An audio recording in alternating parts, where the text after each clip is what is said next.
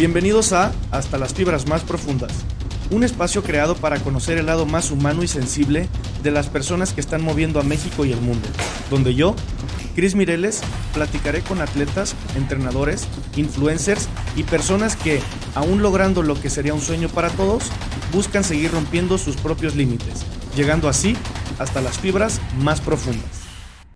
¿Qué onda amigos? ¿Cómo están? Muchas gracias por sintonizarnos. Estamos en un nuevo episodio de Hasta las fibras más profundas, este espacio creado para conocer ese lado sensible y más humano de personas que han logrado cosas inimaginables. Este, este episodio pues no es la excepción, tenemos un invitado de, de súper lujo, alguien que es un amigo, alguien que mucha gente ya conoce por el perfil y todo lo que ha logrado.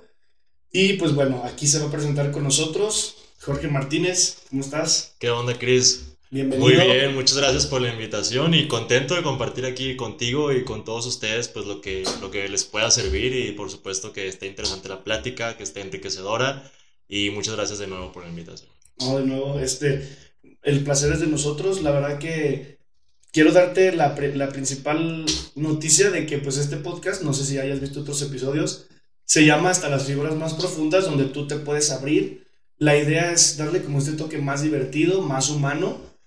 Todos sabemos lo que has logrado como deportista, muchas cosas que obviamente aquí nos vas a platicar, pero también llegar a esa parte sensible, cosas que a lo mejor nunca hayas dicho antes, cosas que, que a lo mejor sí hemos llevar a fibras sensibles tuyas, pero sin duda alguna vas a sentir un antes y un después de este podcast porque es como que, ah, me quité un peso encima, muy padre, ¿no?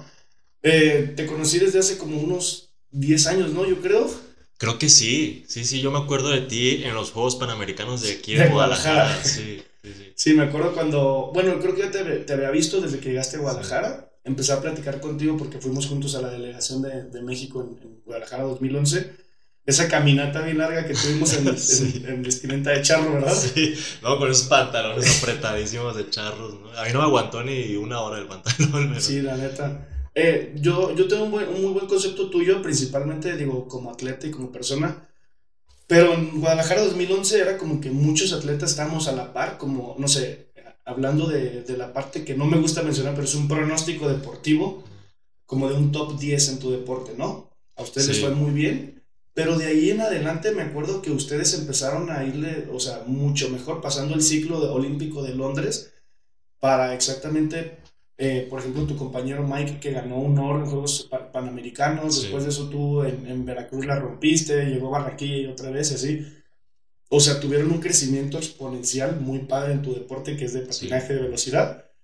Cuéntanos así como a grandes, a, a, grandes rasgos, ¿qué fue lo que hizo un antes y un después en el Jorge? No cómo empezaste en patines, sino cómo fue que llegaste al, al top de tu deporte, porque fuiste campeón mundial. Sí, pues sabes, justo como dices, fue a partir como desde el 2012. 2011 ya tuvimos medallas en Juegos Panamericanos en Guadalajara con Verónica, Verónica Elías, sí, claro. que también fue la primera medallista en, en, Campeonato Mundial, también en el 2011, ¿no? ¿En Corea? En Corea, sí. Sí, me acuerdo. Entonces, justo ahí se empezaron como a ver los resultados de, del patinaje. Eh, el apoyo llegó un año antes, me parece que, que la Comisión Nacional del Deporte volvió a ver el patinaje y, y, empezó a meterle como este apoyo, ¿no? Esta... O sea, antes de eso no había patinaje para Conade, ¿no? Para nada, o sea, incluso a mí me tocó antes de esos años pagar mi viaje a los mundiales, ¿no? Que es, wow. es un común denominador en, en muchos deportistas mexicanos. Eh, actualmente la situación del patinaje es muy diferente, ¿no? Em, empezamos a tener resultados. Eh, justo en el 2013 tuve mi primera medalla mundial, que fue una medalla de bronce en, en World Games. Y, ¿En, el, ¿En el 100 metros? No, esa fue una prueba de 200 metros contrarreloj en ruta. Okay. Porque es lo que se corre actualmente en World Games. World Games es una, es una es, se llaman Juegos Mundiales, es una competencia como alterna a, para los deportes que no son olímpicos. Sí, claro. Entonces, es una competencia muy importante para el patinaje. Eh, en México no es tan sonado, ¿no? En México no estamos muy enfocados al olimpismo, que, que no me parece malo, pero pero a veces también hay otros deportes, ¿no? Que también, que también nos pueden ir, ir bien fuera del olimpismo. Entonces, en esta competencia gano mi medalla de bronce, eh, logro entrar a, a, CIMA, lo que antes llamábamos CIMA, que, que después fue FODEPAR, que ahora ya tampoco existe el FODEPAR, pero es como este fideicomiso en el que tienes como mucho apoyo de parte del gobierno federal, ¿no? Tienes, tienes una beca alta donde puedes, te, te, da, te da como para vivir del deporte Y solventar tus mismos gastos externos, ¿no? Y entrenar solamente, ¿no? Sin, sin estar buscando a lo mejor cómo trabajar o algo así. Entonces, cuando entro a Cima, a mí la vida se me solucionó, la verdad. Y fue cuando, que, cuando yo empecé a, a poder dedicarme solamente al patinaje.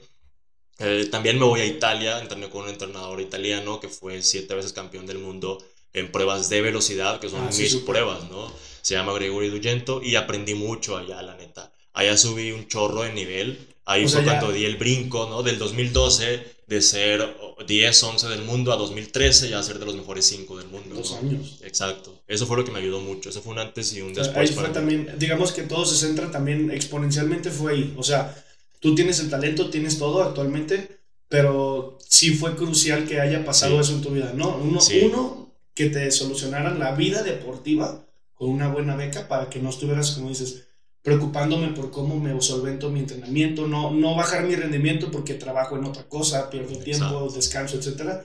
Y el, y el, entrenador, y el entrenador italiano, ¿no? ¿Es Sí. Sí, yo traía como una, una muy buena base de entrenamiento, mucho volumen de entrenamiento, ¿no? Por entrenar con entrenadores colombianos eh, que traen como esta, esta metodología, ¿no? Con mucho volumen que, que no me parece malo, ¿no? Mucho pero volumen en patines, o sea, en patines, claro, sí. Y no lograba, pero no lograba como, como despegar, ¿no? Eh, me quedaba como con ese volumen y esa base, pero nada, nada, nada como enfocado explícitamente a la velocidad, a la velocidad corta que fue lo que hizo Gregory Dugento, ¿no? Sí, claro. Entonces, fue como aprovechar, aprovechar como todo mi talento en la velocidad corta, la rapidez, la potencia, y fue cuando despegué en las, en las competencias a nivel mundial. Chidísimo. Y eso pasa, bueno, aquí como abriendo un paréntesis, tú eres uno de muchos casos de patines, pero también de ciclismo, de otras modalidades donde está como esta bifurcación de te dedicas al fondo, donde no dependes de tus músculos, literalmente dependes de tu corazón, de capacidades cardíacas, mucho tiempo bajo, o sea, un deporte de larga duración, y los velocistas, ¿no? Que eh, yo creo que, por ejemplo, aquí de este paréntesis, la Olimpiada Nacional, que fue como tus pininos primariamente en el patinaje, ni siquiera estabas especializado, yo creo que hasta hacías de todo, ¿no? Hacías fondo, medio fondo, velocidad, a lo mejor todo se te daba, pero ese también es un error bastante grave, que a los niños los especializan muy tarde o los quieren especializar muy temprano en donde no les toca. o sea, no tienes como un parámetro de ver, a ver, su familia, su genética, sus condiciones técnicas, tácticas, hacia dónde lo, lo, lo, identificamos desde ahorita temprana edad y lo mandamos a una prueba donde sea bueno. Yo creo que eso fue una diferencia, ¿no? Tenías una metodología de cubanos que dices que es como se casan con un modelo, pero después de un tiempo, pues resulta que no era lo que te hizo ser mejor del mundo, ¿no? Sí, exacto. O sea, em, y obviamente estoy muy agradecido por mis procesos al principio, ¿no? Porque fue realmente una muy buena una base para llegar a aguantar las intensidades del trabajo de velocidad corta, ¿no? Que me tocaban hacer a veces 20 repeticiones de 100 metros, ¿no? Entonces, para poder aguantarlas necesité la base, la base que, que, me dieron mis entrenadores anteriores. Sin embargo, a lo mejor me hubiera quedado ahí nada más, ¿no? O sea, sin, sin que se explotara eso y sin poder llegar a ser de los mejores del mundo. Qué padre. Y aquí, por ejemplo, eh, mi novia tuvo la oportunidad de entrevistarte, me comentó una vez. Me dijo también como que, oye, cuando vaya al podcast, hazle el hincapié de que él estuvo en muchos deportes antes de estar en patinaje. ¿En dónde estuviste? Sí, yo practiqué fútbol, béisbol, natación, karate. Mm, en Sonora, de donde eres. Sí, en Sonora. Fíjate, mi mamá siempre nos tenía como ocupados en algo, ¿no? Qué chido. Y y pues siempre corrí como muy rápido, era muy hábil y era el que corría más rápido de la cuadra y así. Entonces mi mamá como que no, pues vamos a meterlo a ver a dónde, dónde pega. Y, pero nada, ¿Atletismo sí hiciste? No hice atletismo, fíjate. Después me llegaron, ya era patinador y me llegaron propuestas de entrenadores de atletismo. Y pues era como, como tentador, ¿no? Irme al atletismo, pero realmente lo que me apasionaba era el patinaje, entonces... Encontraste en tu lugar, ¿no? Sí, claro. ¿A qué edad? Empecé a patinar a los 12 años. O sea, empecé pues relativamente grande. Sí, sí, realmente. Hay deportes hoy en día donde si, o sea, el nivel que tiene alguien, si tú dices, empezó a los 12, ahorita ya lo pueden dar hasta por perdido, ¿no? Ya está muy grande, ¿no? Claro, Pero qué padre, o sea, yo por ejemplo, yo en mi deporte también empecé pequeño y yo hoy en día que también soy promotor de mi disciplina de ciclismo, pero también de muchos otros, yo, yo trato de ser de los pioneros en fomentar que desde más chicos practiquen una disciplina deportiva, es mejor. O sea, cualquier deporte es padre que lo hagas, ¿no? Pero si encuentras los valores, y si como dicen, ¿no? Te casas con un deporte, es, es lo mejor, a largo plazo, porque ahí es donde nacen los campeones. Sí, la verdad sí. Y, y como dices, eh, hubo un tiempo en mi carrera deportiva en que ya me veían perdido, o sea, incluso ya yo ya era categoría mayor, categoría élite, y como todavía no despegaba y no era de los mejores del mundo, pues ya volteaban a verme jugar a los juveniles, ¿no? Ok. Y, pero justo pasó como pasó lo que te acabo de contar y fue cuando, bueno, pues Qué chido.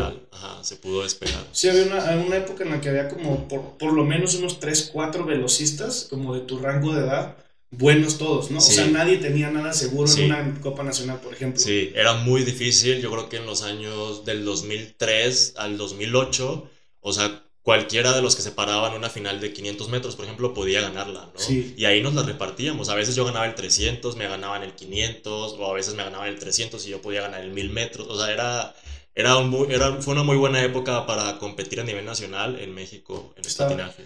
Podríamos decir coloquialmente, estabas tirando para otro lado, ¿no? Sabiendo que tú podías ser potencialmente campeón del mundo en el 100, la Sí. prueba de velocidad pura. Sí. Qué padre. Y hay una pregunta que yo te quería hacer desde hace tiempo, así como más personal. Por ejemplo, tú, digo, te- practicaste en varios deportes, tienes una medalla de bronce en Juegos Panamericanos, Bronce y plata también. bronce y sí. plata, padrísimo. Tienes oro en Juegos Centroamericanos y del Caribe, Sí. campeonato mundial, otro, otro, otra medalla en, en- en los World Games, etc. Tu carrera deportiva, digamos, es más que trascendente, ¿no? Además, eh, le ayudas a otros jóvenes, como me has platicado, estuviste en el hexatlón, o sea, tienes una carrera deportiva muy, muy vasta. Y la misma tendencia científica nos dice que la, el punto clave de la velocidad está, pone como los 26 a 30 años, ¿no? Sí, Tú ya tienes 33. sí. ¿Sí me entiendes? Hay rumores de que posiblemente para París, 2020, pa- para París 2024 o para Los Ángeles 28 pueden integrar patines a, a Juegos Olímpicos, ¿no? ¿Cuál es tu sensación de decir, no mames, ya no puedo estar en mi edad tope y ya va a estar en Juegos Olímpicos? O sea, ¿qué, qué- Sí. cómo, ¿cómo te sientes de eso? Pues realmente el olimpismo para nosotros siempre fue muy lejano, ¿no? Ok, Entonces, eh, nunca ha sido mi meta o mi objetivo estar presente en los Ah, Juegos bien. Olímpicos, ¿no? Desde que supimos que no iba a estar en Tokio, yo sabía que ya no tenía oportunidad de participar en los Juegos Olímpicos. Eh, sin embargo, es algo con lo que vivimos como alterno en nuestra vida, ¿no? O sea, Ok. el olimpismo existe, pero, pero existe y ahí está. O sea, no es algo que yo, yo siempre anhelé más un campeonato mundial, unos Juegos Panamericanos, unos World Games, que es lo que tenemos en nuestro deporte, ¿no? No, y, y de- aquí por un, paréntesis, un paréntesis, hay deportes, muchos deportes, o sea, te puedo mencionar algunos, un campeonato mundial que es cada año, es más difícil el nivel que unos Juegos Olímpicos. Sí, Por el criterio de cómo llegas Claro. a, a Juegos Olímpicos. ¿no? Los Sí. Juegos Olímpicos es como que casi casi ya está predicho quién va a ganar. sí, sí. sí. Y un campeonato del mundo es un mundo de gente. Para empezar, yo creo que en patines también es como libre inscripción, ¿no? Pueden ir 5 o 6 por país. Eh, sí pueden ir varios por país, pero solamente pueden competir dos por país por prueba. Ah, ok. Sí. O sea, al final también hay 100 países que tienen patinaje, ¿no? Es un mundo de Sí. gente. O sea, de- cuando tú quedaste campeón mundial, ¿cuántos eran? Éramos como 60 patinadores, más o menos. O sea, de una prueba, ¿no? De Y una prueba, nosotros sí. con los que también te mandaste, pues, Sí. no, es- Sí, aparte, pues yo siempre he tenido presente que el, que, que el del nivel del patinaje, ¿no? Entonces, el olimpismo no me hace ni más ni mejor deportista, entonces siempre he estado consciente de eso, ¿no? Eh, mi esfuerzo y mi sudor y todo lo que yo tuve que profesionalizar en mi vida para poder llegar a ser campeón del mundo, pues no fue menos por no ser un deporte olímpico, ¿no? Sí, Entonces claro. eso siempre lo he tenido presente y estoy contento por haberlo logrado. Sí, digo, y, y sabes, tú sabes lo que se habla de ti. O sea, yo soy amigo desde hace mucho tiempo de tu, de tu entrenador Omar.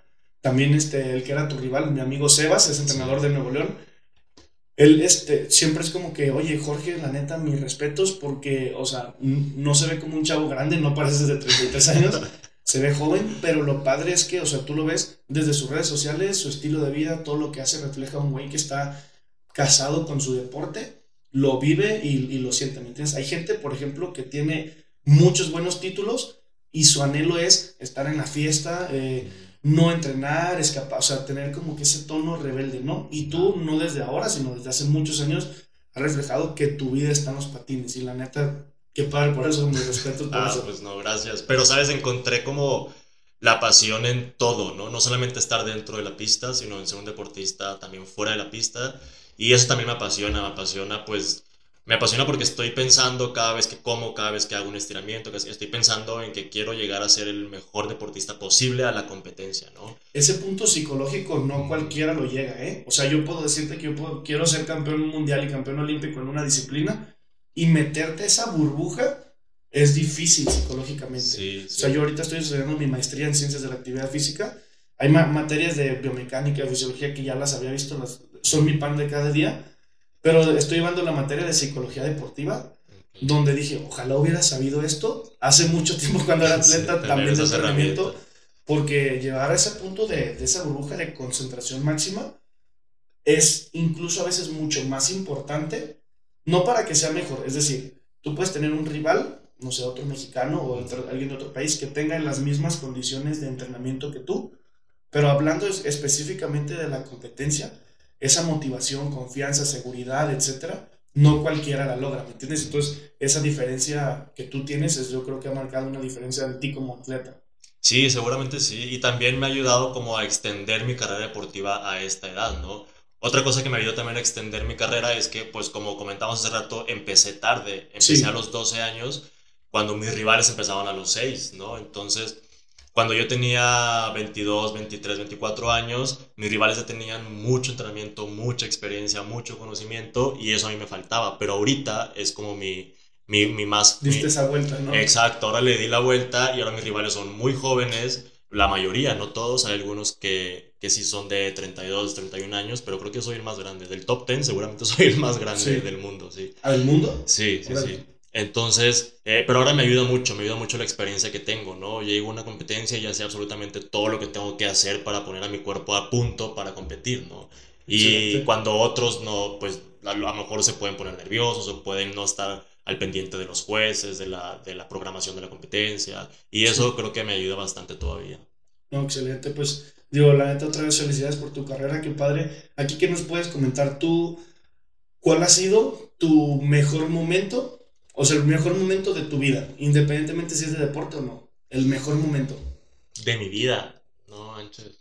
¿Sabes? Pues creo que está ligado al deporte siempre, ¿no? Porque es, es, a lo que le he dedicado tanto tiempo y tantos años. O sea, la gran parte, aunque empezaste a los 12, más de la mitad de tu vida llevas en patines, ¿no? Pero ¿cuál ha sido el sí que te digas este? Pues he tenido varios, pero yo creo que dos son sobresalientes y son del deporte. Uno cuando fui campeón del mundo, porque realmente tuve como un flashback en ese momento en que crucé la meta y supe que gané. Tuve como un flashback de todo lo que había pasado, ¿no? O sea, qué perro, qué todo. Y, y, cuando eres deportista de alto rendimiento sufres mucho dolor, ¿no? Dolor físico. A veces no quieres entrenar, pero tienes que entrenar, ¿no? Tu cuerpo, pues para protegerse y tu mente te dicen que no tienes que entrenar. Eh, entonces me acordaba mucho de esos días. Obstáculos de siempre, ¿no? Todo, así me acordé cuando me dijo un directivo del deporte nacional que ya me retirara, ¿no? Dije, no manches, no tuviéramos campeón mundial de patinaje si, si yo le hubiera hecho caso. El primer mexicano que ganó. Exacto, o sea, una, una persona que está para velar por mis intereses me está diciendo que me retire, ¿no? Entonces todo ese tipo de cosas que viví me, se me vinieron a la mente. Priceless, ¿no? Exacto, y fue como que, güey, todo valió la pena y qué fregón, ¿no? O sea, darte cuenta de eso. Y, y, entonces fue como un descubrimiento personal de que no manches, o sea...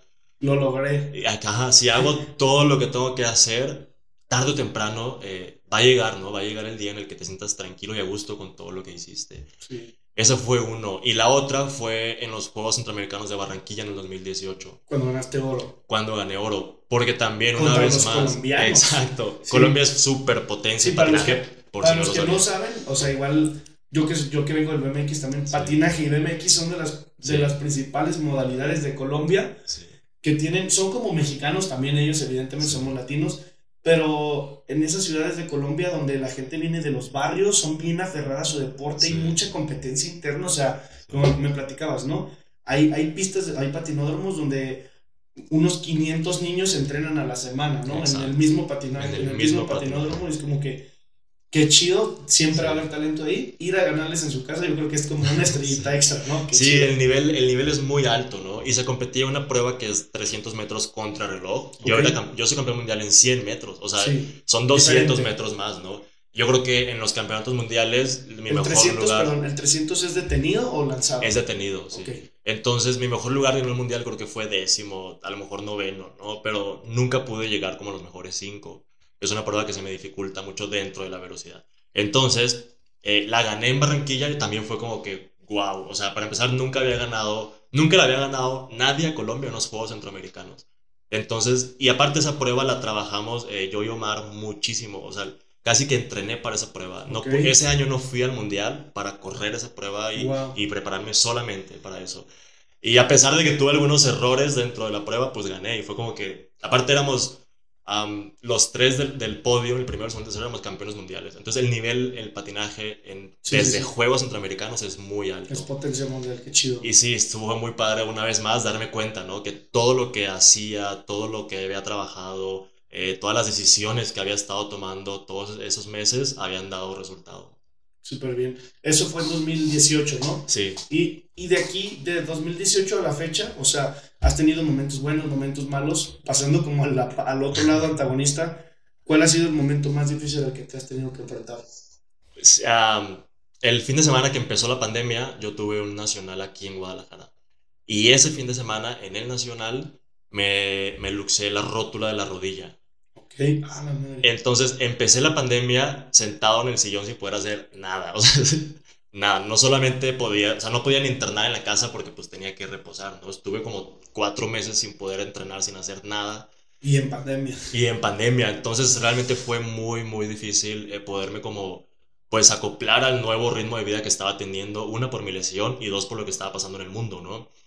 Pero después le pude dar la vuelta a eso, porque fue como que fue un descanso para mí, tanto físico como emocionalmente. Y que en cierta manera, digo que, que enfadoso, pero lo necesitabas también, ¿no? Sí, la verdad. Sí. pasar eso, pero lo necesitabas. Sí, yo ya estaba como muy cansado de todo lo que conlleva el alto rendimiento, ¿no? O sea, todo lo que, pues lo que le llamamos disciplina, ¿no? O sea, comer lo que tengo que comer, a dormirme a la hora que me tenía que dormir. De eso ya estaba hasta la coronilla. Entonces, eh, y, y, la pandemia me ayudó, me ayudó mucho eso. Obviamente tuvieron que pasar varios meses para que me diera cuenta de eso, ¿no? Pero sin duda fue un momento muy difícil, pero también me dio como la, la, pila para aguantar más años en mi carrera. Y después de esto, pues obviamente ya vienen, o sea, pasa la pandemia y has tenido otros eventos también, otros chequeos que, que te has mantenido bien. O sea, digamos que por el tiempo que tienes en patines, por el nivel actual, por el calendario, cómo está tras pandemia, por tu edad, por miles de factores, el solo hecho de mantener tu nivel ya es muy difícil.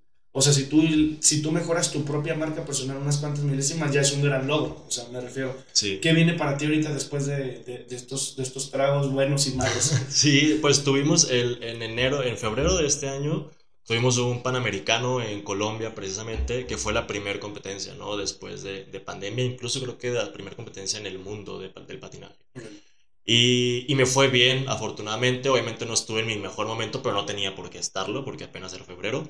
Y me fue muy bien, tuve la medalla de bronce en una prueba. Eh, ah, sí, supe. Sí, entonces, o sea, fue, fueron como buenos parámetros. Y durante este año he, he, estado teniendo como pruebas. Bueno, fui a Europa también a, a hacer cada año hacía como que la gira europea, que son varias competencias. Este año nomás hubo dos y fui a esas dos y también fue muy bueno, ¿no? Fue muy bueno estar sí, allá. un rato en Italia y en, en Alemania, ¿no? En Italia y en Alemania y en Portugal también, competimos en Portugal. Sí. Y ahorita, abriendo ese paréntesis, está bien padre la selección. O sea, yo también soy amigo de, de Valentina, sí. que es ahorita de las mejores del mundo en los maratones y, y sí. o sea, lo contrario a ti, no, patinaje de sí. velocidad, pero en el fondo. En el fondo. Y es mexicana, ¿no?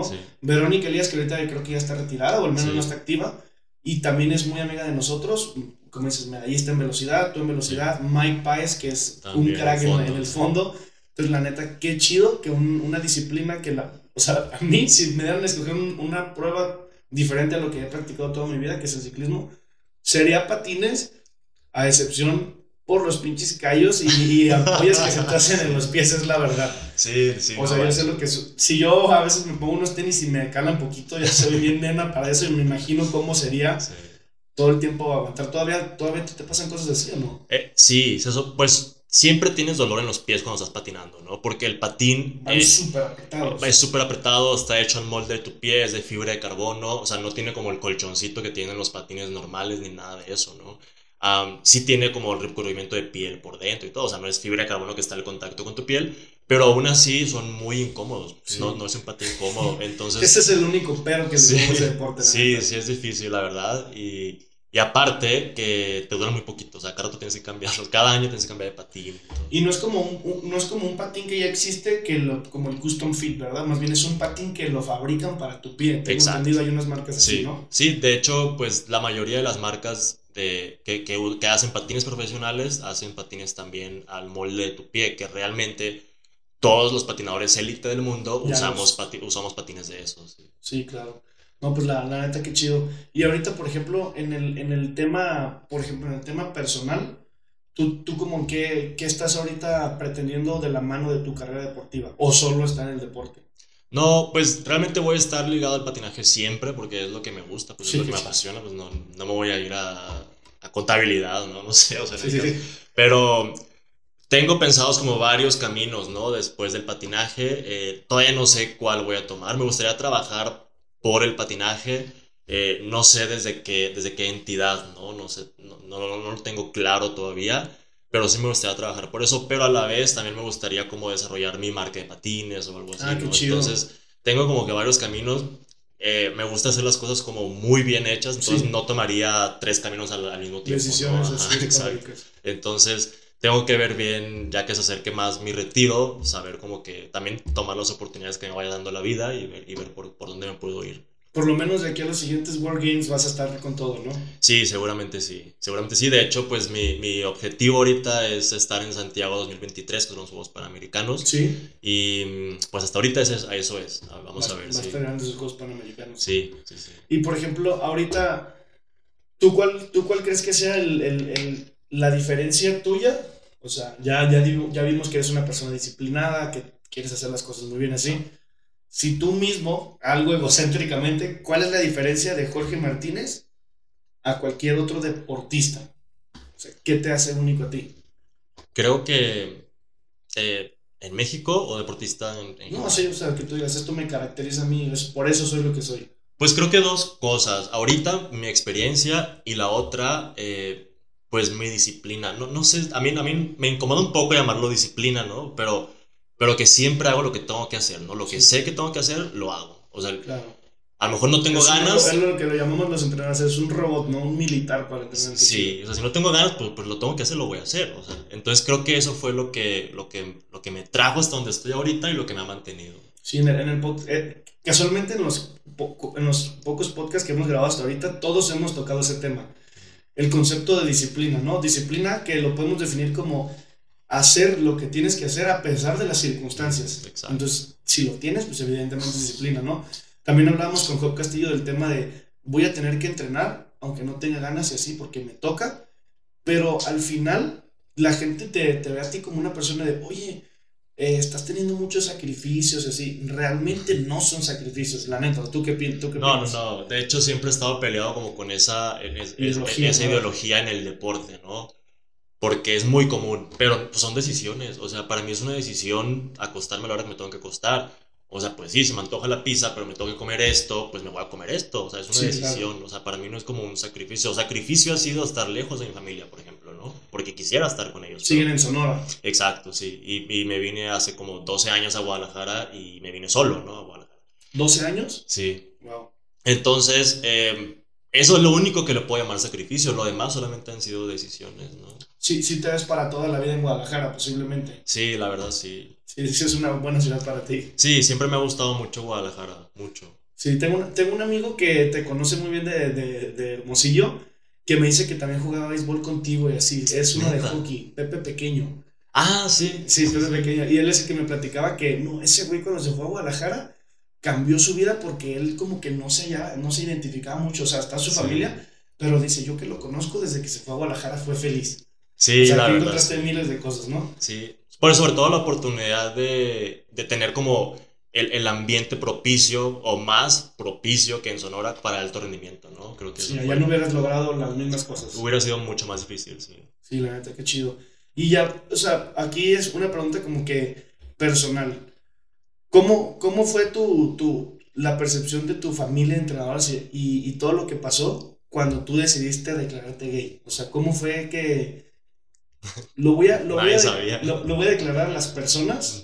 O sea, que, que, que soy gay, pero callando bocas con una, o sea, con un resultado. O sea, fue, ganaste una competencia y fue donde surgió todo, ¿no? Justo era la idea. Era la idea. Eh, yo ya anteriormente tenía como, como el pensamiento en el que, güey, es mi vida privada y no le tiene por qué importar. Que es correcto, ¿no? O sea, es mi vida privada y no le tiene por qué importar a nadie.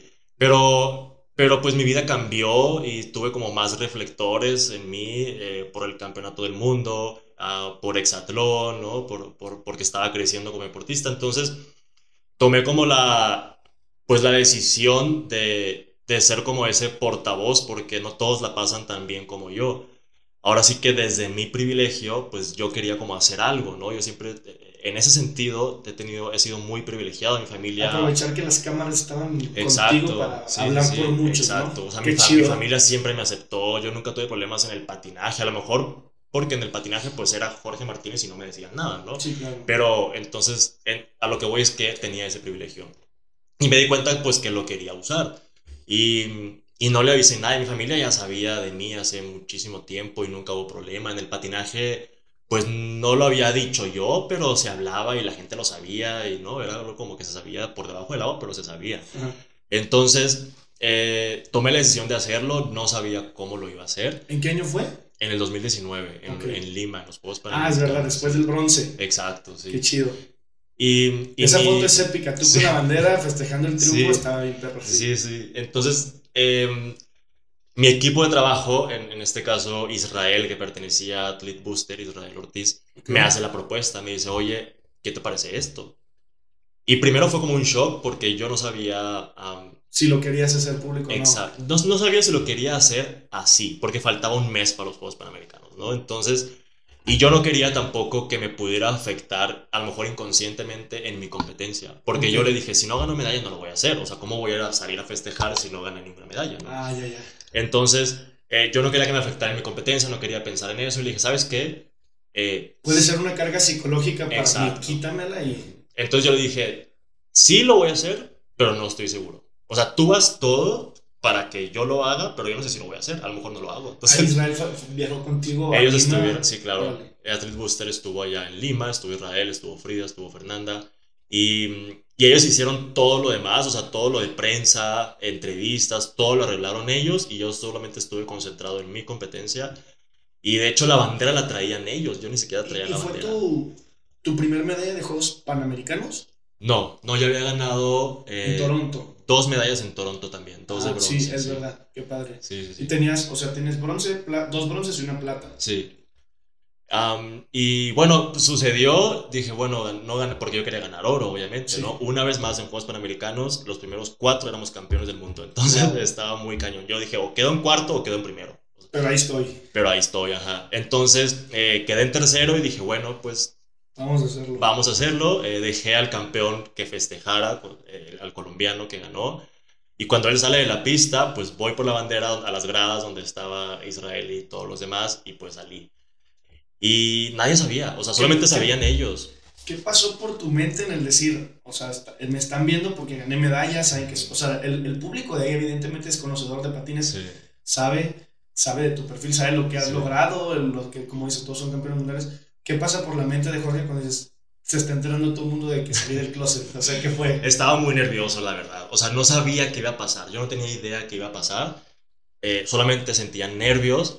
Pero cuando salgo, la gente empezó a aplaudir y empezó a gritar, pero, o sea, en buen sentido. Y yo dije, ya chingué. O sea, ya, Wow. ya todo está bien. Y, Un respiro también para ti de aceptación de... Sí, sí, sí, sí. Y salgo y obviamente la prensa vuelta loca por lo que había hecho, ¿no? O sea, más que con el campeón, pobrecito, que ganó la medalla de oro, ¿no?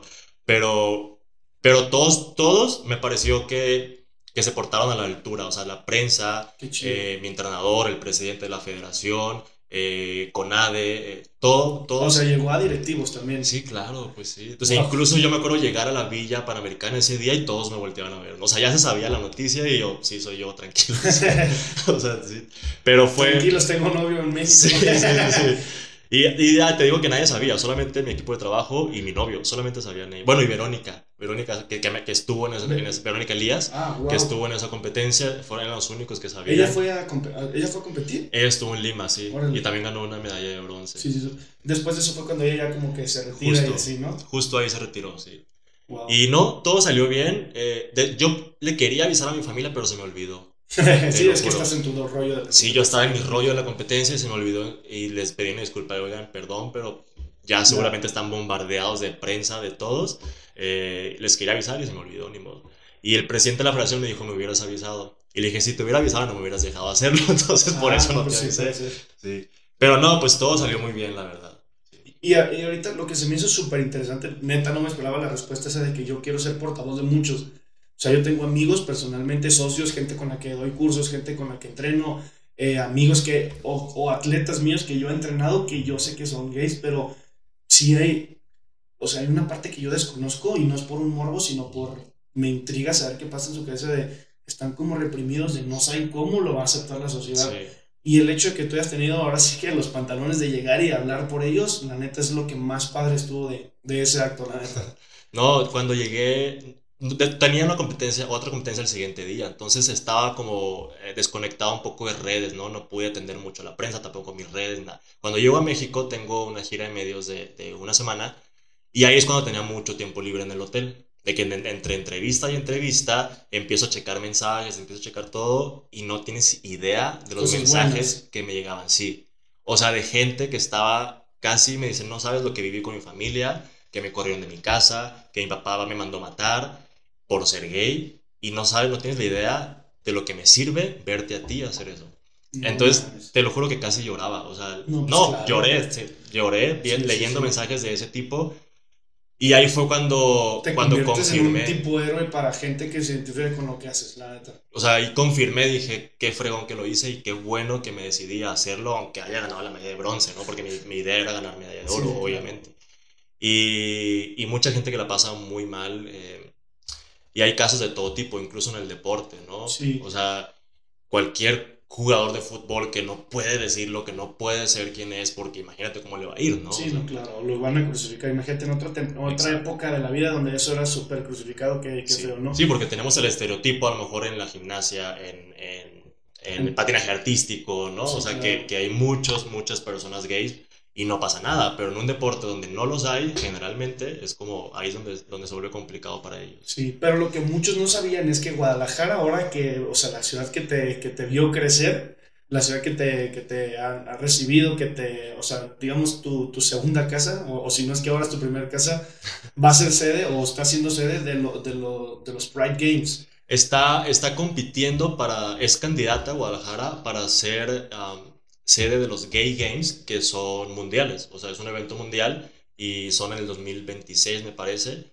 y, pero es candidata todavía, esperemos que, que gane, está compitiendo creo que con, con Valencia, con Valencia y con Berlín o Múnich, no me acuerdo una de esas dos. Ok, o sea, dos países europeos con una cultura, nos llevan años también en aceptación, o sea, en aceptación de género, evidentemente a México, y que Guadalajara esté contendiendo para eso, obviamente, pues estaría padre también ver cómo es. Yo nunca he sido testigo de unos juegos de ese tipo, o sea, como o las otras ediciones como han sido, pero ahora que es en Guadalajara y eso, pues obviamente qué chido, ¿no? Sí. ¿Va a haber patinaje?